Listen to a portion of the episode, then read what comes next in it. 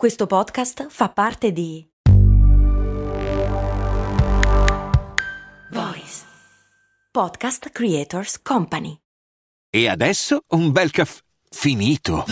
Perché rischiare di rimanere senza caffè quando puoi abbonarti a Caffè Borbone? Prezzi vantaggiosi, costi di spedizione inclusi, tante possibilità di personalizzazione e l'abbonamento lo sospendi quando vuoi. Decidi tu la frequenza, la qualità, scegli tra le cialde e capsule compatibili e crea il tuo mix di gusti e miscele. Mai più senza caffè con l'abbonamento Caffè Borbone. Tutte le info su caffèborbone.com.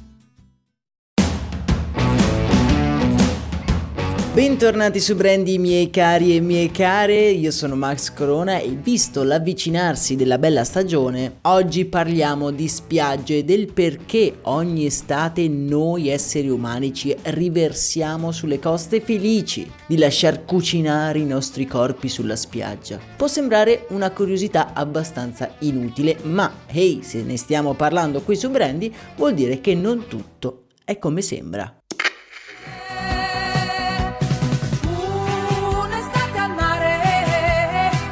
Per noi italiani la spiaggia è quasi una seconda casa. Praticamente ogni regione d'Italia è bagnata dal mare e la cultura della spiaggia è una cosa in cui si riconoscono decine e decine di milioni di italiani. Stendersi sul lettino, avere i capelli pieni di salsedine, oziare, immersi nell'odore di crema solare mentre ci stiamo scervellando su un difficile cruciverba. Ah. Tutto questo è abbastanza normale, è parte dell'esperienza, ma quello che forse non sappiamo è che andare in spiaggia, beh, è una tradizione abbastanza recente. Riavvolgiamo quindi il nastro della storia e vediamo di gettare un po' di luce sull'incredibile storia che parte dall'ombrellone e va indietro fino ai popoli più antichi. Stare in spiaggia e farsi culare dalle onde è rilassante. E non c'è da stupirsi se i primi a capirne la bellezza sono stati i campioni mondiali di ozio, ovvero gli antichi romani. I più fervidi sostenitori del dolce far nulla infatti già migliaia di anni fa costruivano le loro lussuose ville vicino alle spiagge per rilassarsi, cullati dal rumore delle onde. Le prime testimonianze di spiagge utilizzate non a scopo militare ma ricreativo le troviamo nel Golfo di Napoli e sorprendentemente, lasciatemelo dire, a Barcola, vicino a Trieste, dove ville di illustri romani si affacciavano direttamente sulla spiaggia.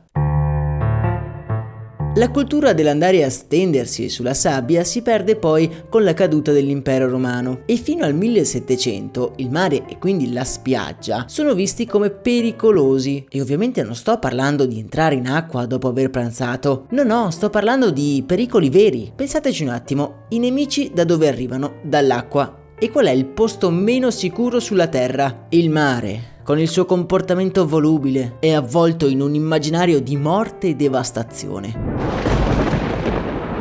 Farsi un bagno quindi non è proprio una cosa molto popolare all'epoca. C'è da dire che i tempi e soprattutto le mode sono molto diverse da quelli di oggi. Innanzitutto spogliarsi è deprecabile in maniera assoluta. Avere la pelle abbronzata è sinonimo di schiavitù e farsi un bagno, anche vestiti, è paragonabile a percuotersi la testa con una mazza di legno. Ti garantiva un biglietto di sola andata per il più vicino manicomio.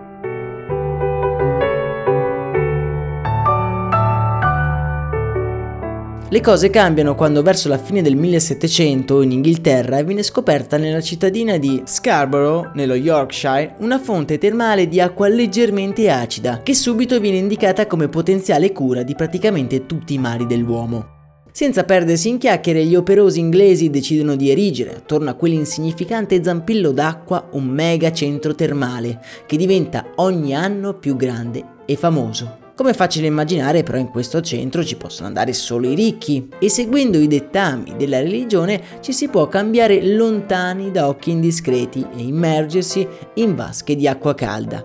Negli anni successivi la moda si diffonde tra tutti gli aristocratici della zona e cominciano a nascere degli altri centri termali sparsi un po' in tutta la Gran Bretagna.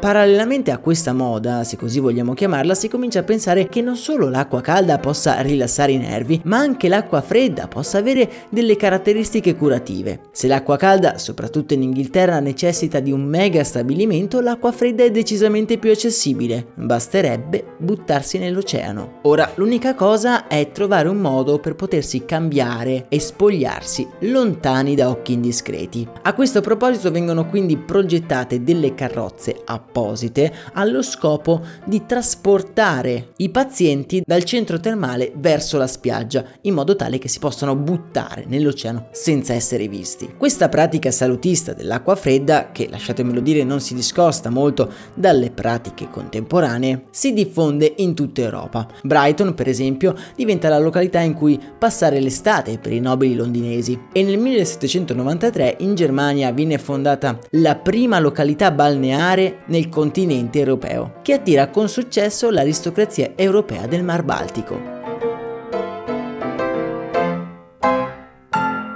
Ma non ci stiamo dimenticando qualcuno? Noi italiani, signori indiscussi dell'estate, con i nostri gelati e i nostri tormentoni estivi. Quando abbiamo cominciato ad andare in spiaggia? Il primo stabilimento balneare italiano viene fondato a Viareggio in Versilia. Il primato però se lo contendono i Bagni d'Ori del 1823, che era riservato unicamente alle signore religiose, e lo stabilimento dei Bagni del 1827 ideato affinché gli ospiti potessero bagnarsi nel mare lontano da sguardi indiscreti e con tutti i dettami della decenza. A ruota negli anni successivi seguirono le aperture dei bagni della Riviera Romagnola, quella Ligure e del Lido di Venezia del 1850. Possiamo dire che è ufficialmente nato il turismo balneare. In realtà nell'Ottocento andare in uno stabilimento balneare era comunque una cosa molto lontana dal cittadino comune. Era una cosa d'elite riservata ai ricchi aristocratici oppure ai benestanti industriali in fuga dalle grandi città. In Italia è stato il regime fascista a cambiare la concezione del mare, da luogo esclusivo a perfetta palestra per irrobustire il corpo e lo spirito. Mussolini stesso era fortemente convinto degli aspetti benefici sia del nuoto sia dell'area di mare. Oltre agli stabilimenti marittimi nel ventennio nascono anche le colonie, posti nei quali viene mandato il futuro della nazione ad irrobustirsi le ossa ma è solo dopo la seconda guerra mondiale che la spiaggia diventa il rifugio delle classi di operai, facilitati anche dalle chiusure di agosto delle grandi industrie, Fiat in primis. Negli anni 50 e 60 gli stabilimenti balneari diventano il luogo della vacanza, un posto dove passare il tempo lontano dalla vita e dalle preoccupazioni di tutti i giorni. Il risultato di questo boom è il proliferarsi quasi incontrollato di stabilimenti balneari su te o quasi le coste italiane, cosa che non è assolutamente comune se ci fate caso nelle altre parti parti del mondo. Ad oggi si contano quasi 30.000 stabilimenti amovibili, cioè che vengono rimossi d'inverno, e quasi 1.000 che invece sono fissi. In Italia il turismo balneare ha letteralmente sconvolto il concetto di spiaggia. Un tempo luogo incontaminato e quasi pericoloso, ora è diventato il teatro della spensieratezza. Le stesse spiagge oggi hanno ben poco di naturale. L'innalzamento del livello del mare e le mareggiate continue ogni anno stanno letteralmente distruggendo gran parte delle spiagge spiagge e non solo di quelle italiane. Il processo di ricostruzione delle spiagge è piuttosto controverso. Vi prometto che lo andremo ad analizzare in uno dei prossimi episodi qui su Brandy, quindi direi essenziale seguire Brandy sulla vostra app di ascolto preferita. C'è un piccolo pulsante con scritto segui, voi lo cliccate e siete a posto. Per oggi è davvero tutto, nella speranza che voi possiate fare anche una piccola capatina in spiaggia oggi io vi auguro una serena giornata, lontano almeno dallo stress. Un abbraccio e un saluto da Max Corona.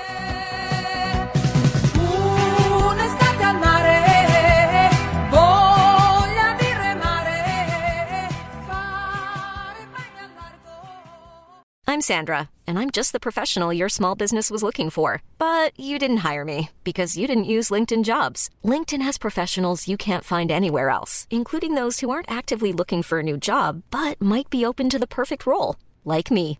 In a given month, over 70% of LinkedIn users don't visit other leading job sites. So if you're not looking on LinkedIn, you'll miss out on great candidates like Sandra. Start hiring professionals like a professional. Post your free job on linkedin.com/people today.